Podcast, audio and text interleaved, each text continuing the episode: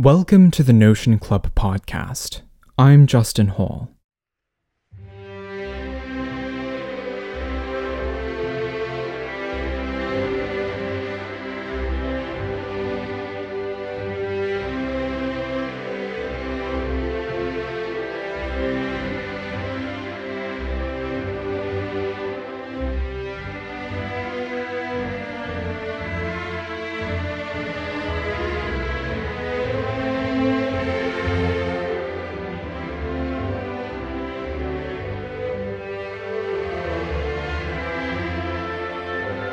Today, I'm continuing the Notion Club tradition of our fireside chats, just as winter is coming to a close and spring beginning. And in the spirit of waking up from a long nap, I thought I'd do a little spring cleaning myself among all the clutter of our culture.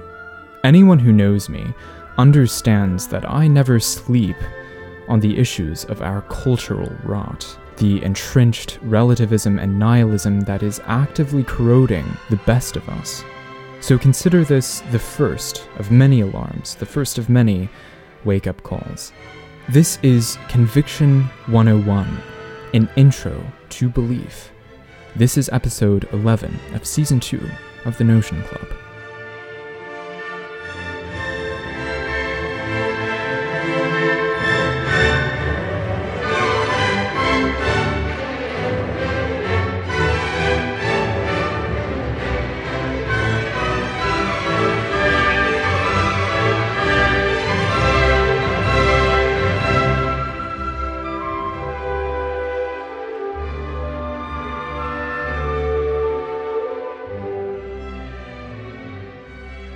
I noticed this bizarre phenomenon in my junior year of college, and once I had noticed it, I could never not notice it whenever it happened ever after. During class, when any other student would make a comment to the class or the professor, or answer a question, they would always preface their comment by saying, In my opinion, or they would say, To me it seems like, or perhaps more simply and even more commonly, I feel like, etc. For example, in a music history class, a sprightly and optimistic, maybe even somewhat courageous, if not naive, student might say, I feel like Beethoven really does deserve to be programmed, even celebrated. Or, in an American literature class, a more informed, shall we say, student uh, might describe a Native American raid on a Puritan settlement by saying, To me, it seems like the Puritans really got what was coming to them. Both examples are versions of statements I've heard in past classes. What struck me as bizarre was not so much the phrases themselves as their ubiquitousness, and not simply their ubiquitousness, but their ubiquitousness in the context of higher education, which is to say that here, at a university, it is universal practice for students to frame their dialogue in the language of relativism. So, it's not that something is true, it's that it seems like it's true to me, or that I feel like it's true, or that it's true in my opinion. If you're a student, try paying attention the next time any of your classmates raises their hand to make a comment and see if this is not the case. Like me, once you notice it, it will never go unnoticed again, nor should it. More importantly, whether you're a student or not, observe yourself. How often do you use this language of relativism? What's the big deal, you might say? Maybe that's just how people talk. It doesn't necessarily mean anything. Or maybe the students are just being humble when addressing their professor. Maybe it's simply a show of respect and deference for a much more knowledgeable elder. If you think any of this, then consider the absurdity of this language when attached to more obvious truths. For example, I feel like 2 plus 2 equals 4. Or, to me, it seems like the sun is bright. Or, in my opinion, the Pope is Catholic. Now, you might point out that there are gradations of certainty, that clearly the statement 2 plus 2 equals 4 is unequivocally certain, while the value of Beethoven is not. One is fact, the other opinion, and fair enough, except that even these statements are not beyond our capacity to doubt. You should look up sometime if you have five minutes to waste. Uh, the recent online debacle over the insistence by some woke disciples, many of them with PhDs, that 2 plus 2 does not necessarily equal 4, that 2 plus 2 can sometimes equal 5. It's a matter of context. Likewise, according to a manual called Dismantling Racism in Mathematics from an organization funded by the Bill Gates Foundation, quote, the concept of mathematics being purely objective is unequivocally false. Upholding the idea that there are always right and wrong answers perpetuate objectivity. Unquote. I have to say, I am tempted to ask if there isn't objectivity, how could any concept be unequivocally false? But there is still the question of degrees of certainty.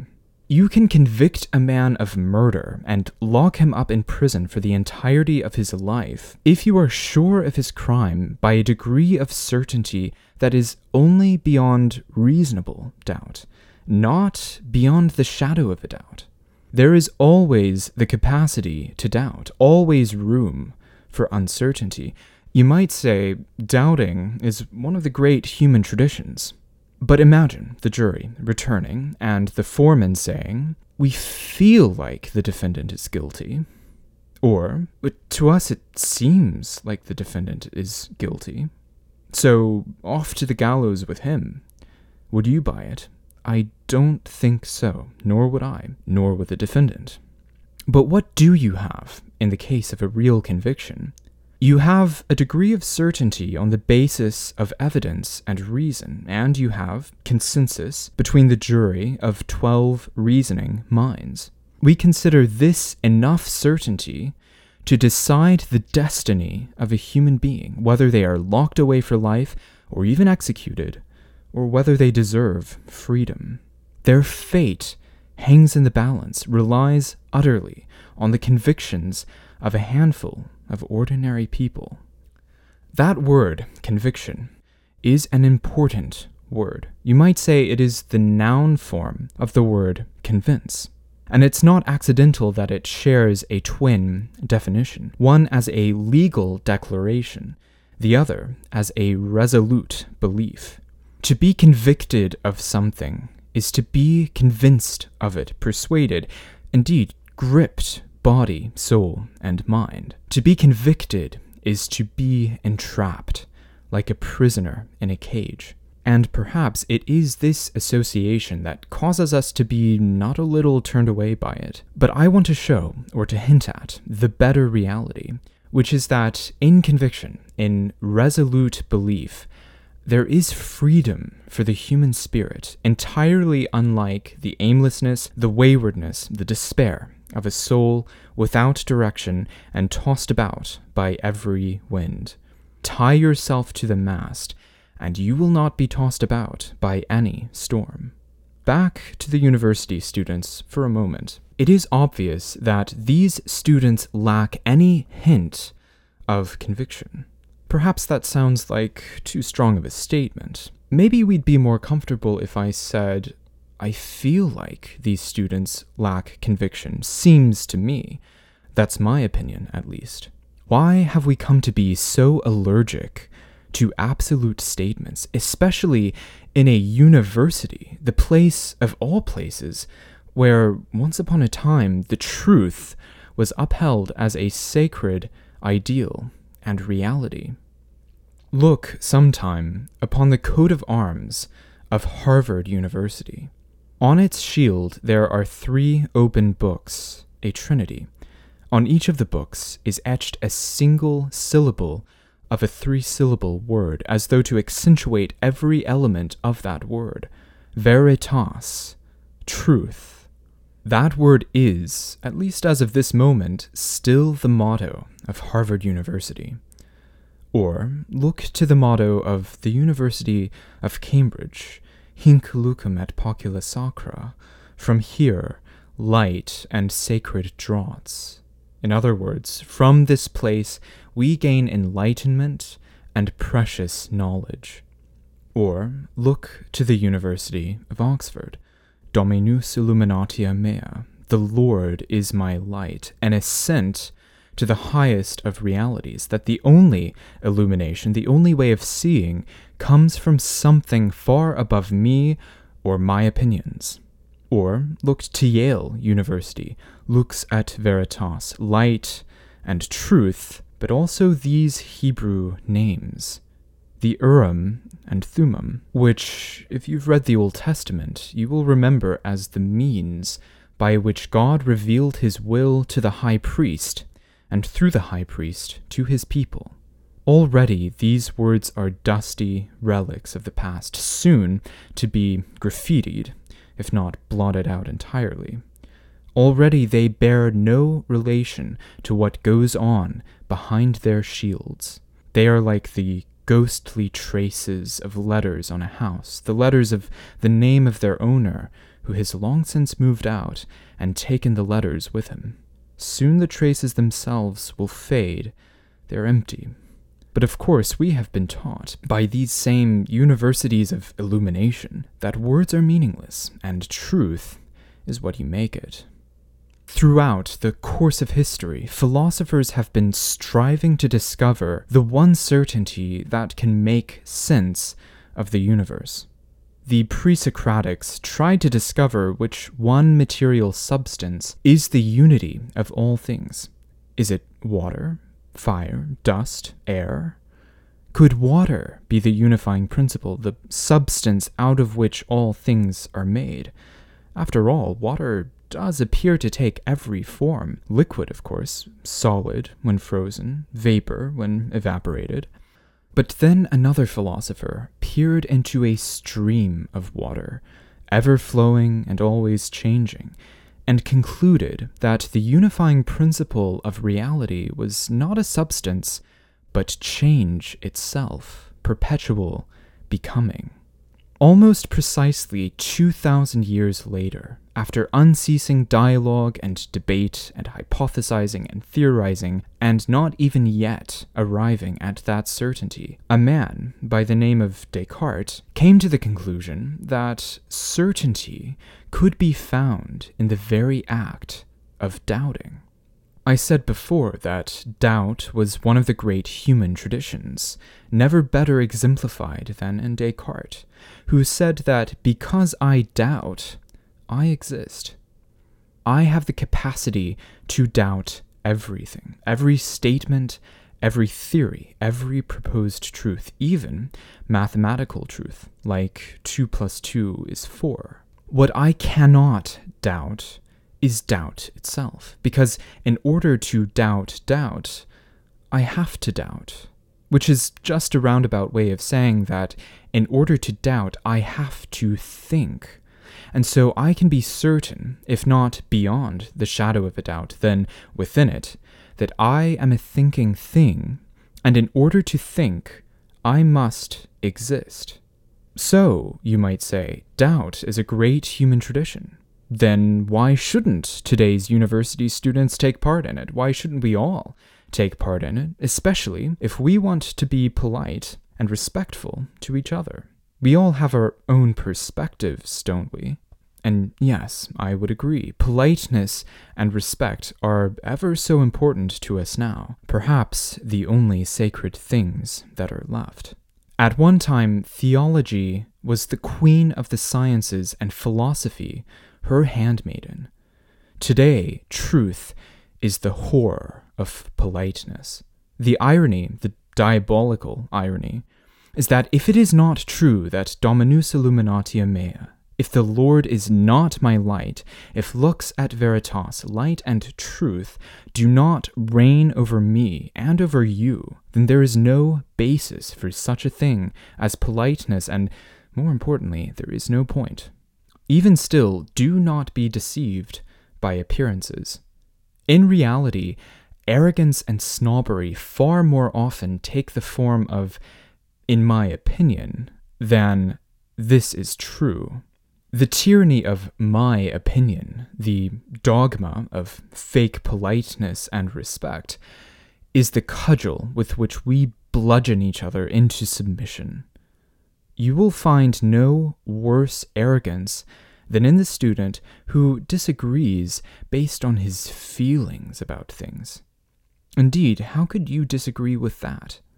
If I say, I feel like Beethoven deserves to be celebrated, are we truly talking any longer about Beethoven, or rather about my preference for Beethoven? These are two radically different things.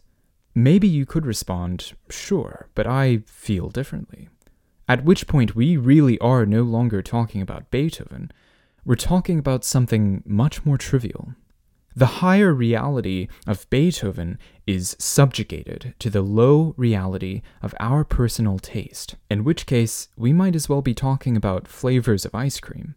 Should it be any wonder to us, then, that the higher realities, like the music of Beethoven, the beacons of light that once were the very lux and veritas of humanity, the things that were quite literally the higher of higher education, that these things are brought crashing down to the debased level of our appetites. And at this rock bottom, Beethoven and Cardi B are equivalent in value. As it happens, that is the same use of the word equivalent as in the statement 2 plus 2 is equivalent to 5. But I'm afraid it's much worse than this, much worse than the reigning of our appetite, which has always been the ruler of human nature, ever since that first bite of forbidden fruit in that long lost paradise. It's not simply that we are freed to each our own tastes and preferences and opinions. It is that we must be freed to only our own tastes and preferences and opinions, and this freedom requires our perpetual affirmations and submissions to the same compulsory freedoms of everyone else. And here we encounter, alongside 2 plus 2 equals 5, another Orwellian equation freedom is slavery. In this enslavement, objective reality is non existent. And if you insist on any objective reality, or simply act like there is such a thing, you are a heretic to be burned at the stake. What triumphs over all the reality we can measure and observe, all first principles and a priori knowledge, is our feeling about reality, our private experience. Take, for example, the trans issue. If a man, who by all appearances and indeed all measure of objective reality is a man, one day makes the claim that he is now a woman because he feels like a woman and has always felt like a woman, then I must, by compulsion, call the man a woman and the him a her. This compulsion is supervised by all the social powers of our culture and, increasing day by day, all the political powers as well. If I do not comply, if I do not violate my own conscience, then they will tug on the chains of my freedom until I am strangled by them. At one time, such a thing would have been unthinkable. When the simple logic of common sense reigned over us, we would have called a spade a spade. As it happens, if you Google search call a spade a spade, the first result is an article asking the question Is it racist to call a spade a spade? Another example of that long buried relic of the past called common sense, and no doubt buried in a grave dug out by a racist spade, is the old duck test. You remember. If it looks like a duck, swims like a duck, quacks like a duck, then it probably is a duck. And no matter how much the duck quacks that it is, in fact, a dog, so long as it is quacking, I will not believe it. But here we run into another Orwellian dictum, one that has become a sacred creed. Quote, the party told you to reject the evidence of your eyes and ears. It was their final, most essential command. Unquote. Fail to reject the evidence of your eyes and ears, and you are next in line to be cancelled. That ever so polite word that joins the vocabulary of banal evil, like Lenin's innocuous description of the murder of some millions of people as, quote, the liquidation of a class, unquote. Part of the evil of this, and let's call it evil, shall we, is that our language has been subjugated. As Richard Weaver observes, quote, if words no longer correspond to objective realities, it seems no great wrong to take liberties with words. Unquote.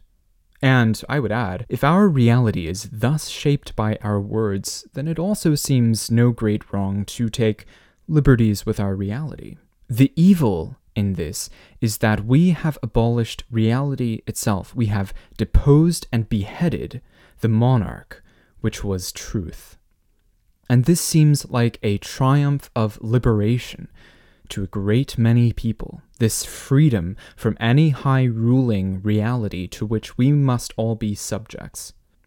But this is the liberation of a compass needle from true north.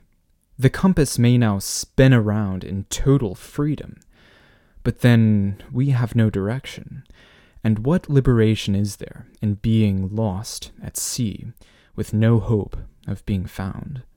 So now our universities, which have long abandoned all service to truth, are filled up with students who cannot for the life of them make any truth claim without couching it in the language of relativism, the same language that has stolen away our true north.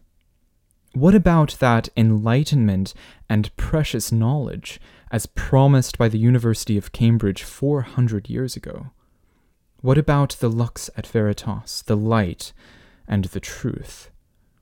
What's happened is that we have been divorced from them we no longer bear any relation to those high ideals which now seem to us like fairy tales from a distant past. We are not people governed by principles.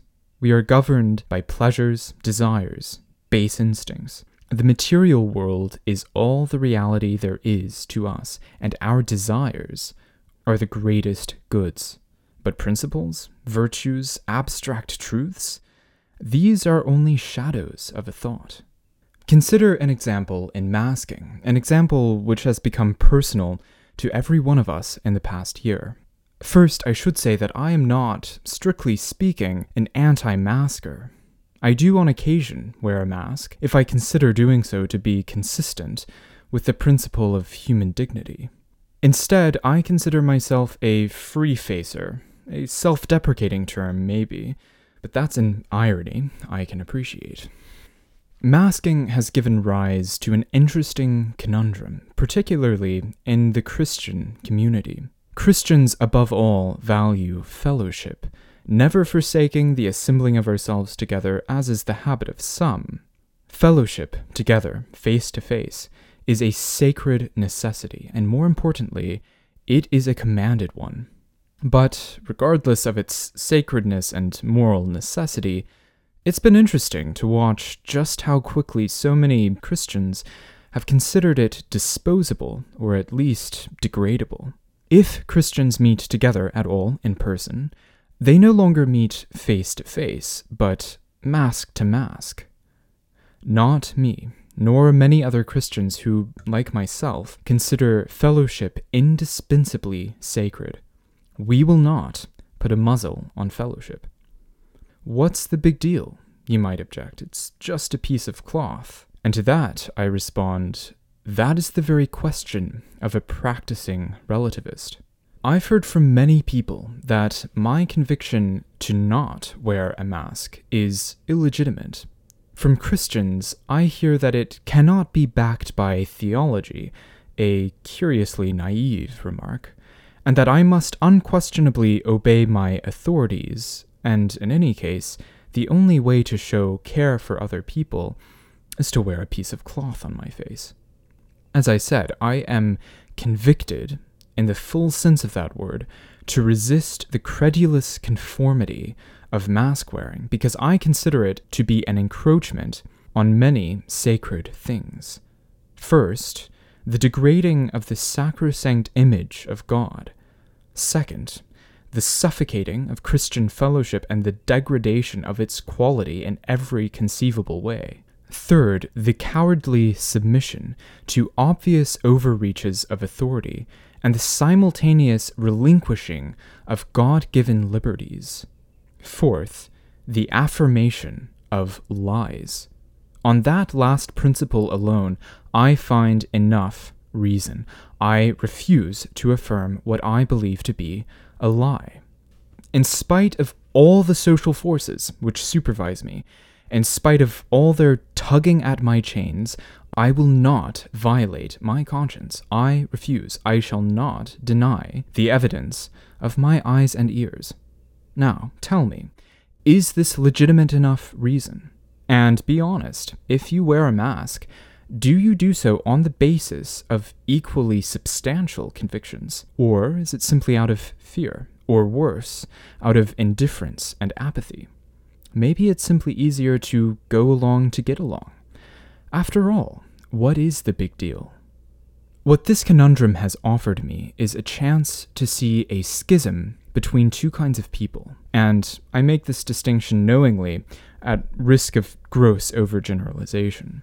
One is a kind of people who are governed by principles. For them, the high ideals of liberty, truth, beauty, the image of God, to name a few, these are not merely philosophical abstractions, but they are lux et veritas, light and truth.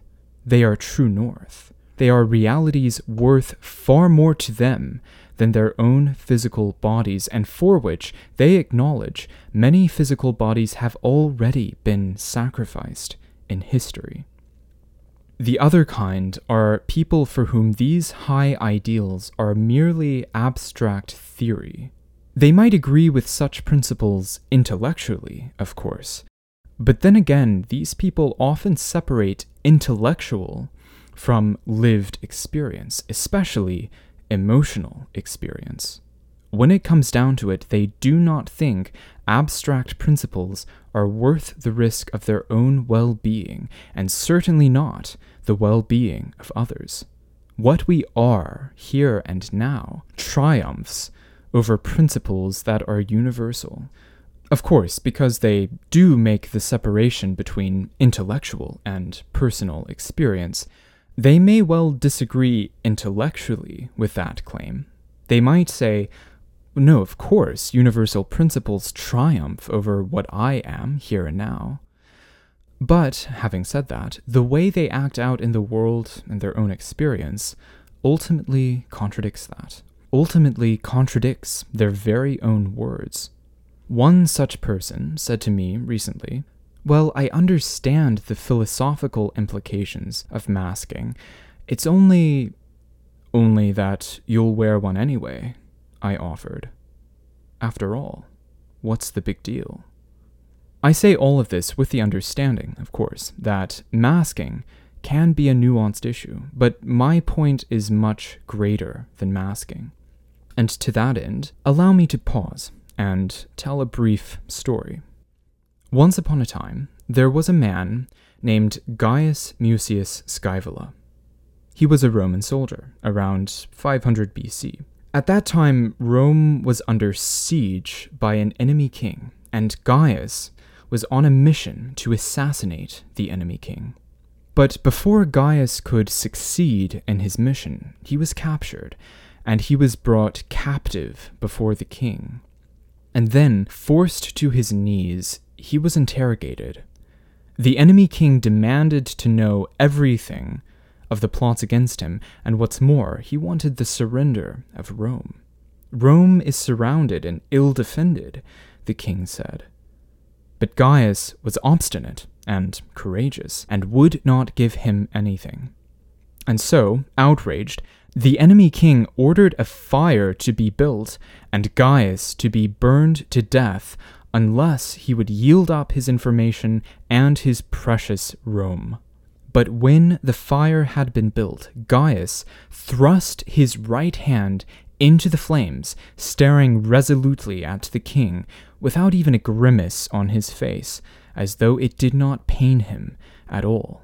And after some time, only until his right hand had burnt to a char, Gaius raised it up to the king, and he said, This, this is the resolve of Rome.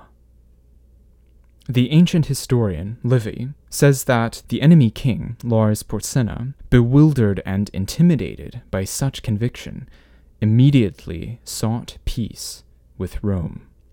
As it happens, there is another fable during that same battle against that same enemy king. The fable is about a soldier named Horatius, who, along with two close companions, rushes upon the enemy knowing they will certainly die.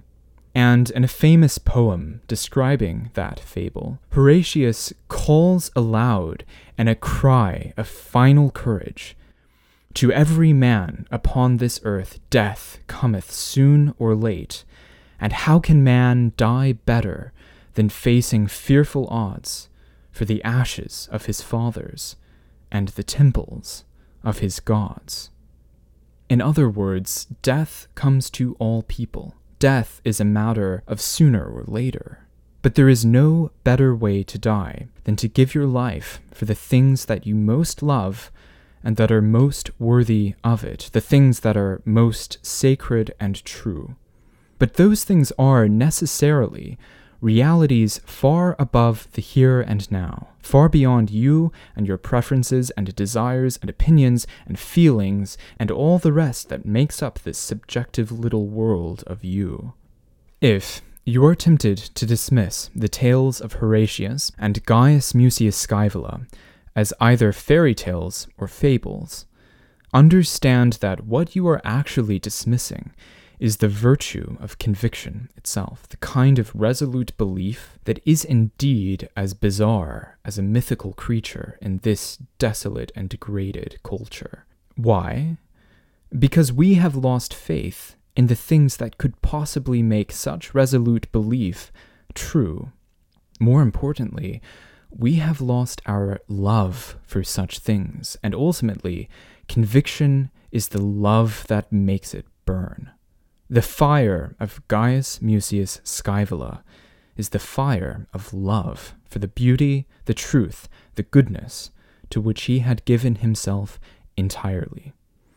And this is that greater point which I mentioned before the truth at the bottom of all conviction. If you are not living for something that is worth your life, then your life is not worth living. For Gaius and Horatius, the legacy of their fathers, and the churches in which they met to worship, and the vision and the glory of their home, these were not empty memories or hollow monuments.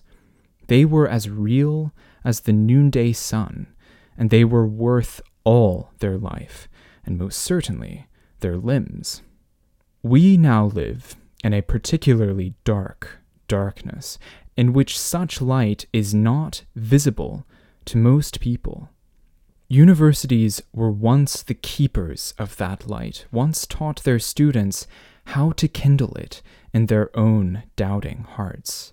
They once made real to them all those higher things. But now our universities, along with the rest of our culture, teach our students how to snuff it out, how to knock down, the monuments. And the people who should know better, who should love better, stand by, watching in complacency, asking, What's the big deal? They are as blinded as the rest, and there is no worse slavery than the slavery of darkness and the bondage of being lost at sea. Truth is that north to which our compasses pull us. Freedom is that light which lets us see. Where is the lux and the veritas, I wonder? Where is the light and the truth? I ask this in some desperation, but not for myself. For myself, I know. I have found it, or rather, I have been given it. It is, in many senses, the fire of Gaius passed on as a torch. I bear it, I run with it, and I shall relay it to the next torch-bearer, whoever will take it and pass on the flame. And that is, of course, only the beginning of wisdom, only the start of conviction, only the first sparks of belief.